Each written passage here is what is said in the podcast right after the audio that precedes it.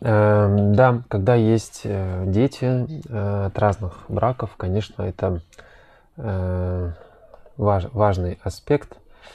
Да, даже если не от разных браков, да, появляется второй ребенок, и не, не ясно, да, за что переживает вот в данном случае мама, которая боится совершить ошибки.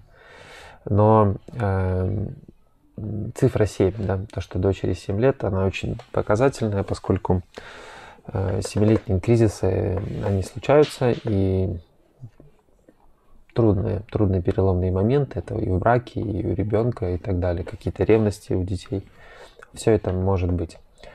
Но э, первое, что нужно понять, что счастливые спокойные мамы берутся тогда, когда есть счастливая спокойная жена –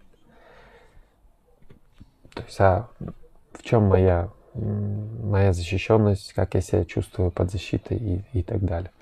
Если же этого вдруг нету, и есть страхи, неуверенности, и там незащищенность от супруга, то сколько бы ни было детей, не должно быть уверенности и спокойствия.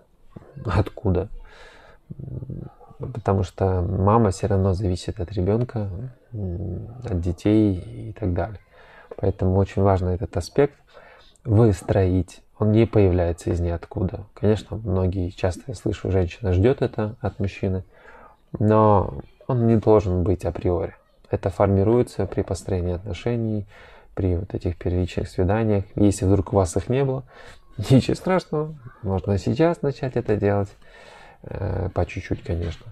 Но это важно выстроить, научиться друг друга слышать, принимать э, заботу, защиту и отдавать.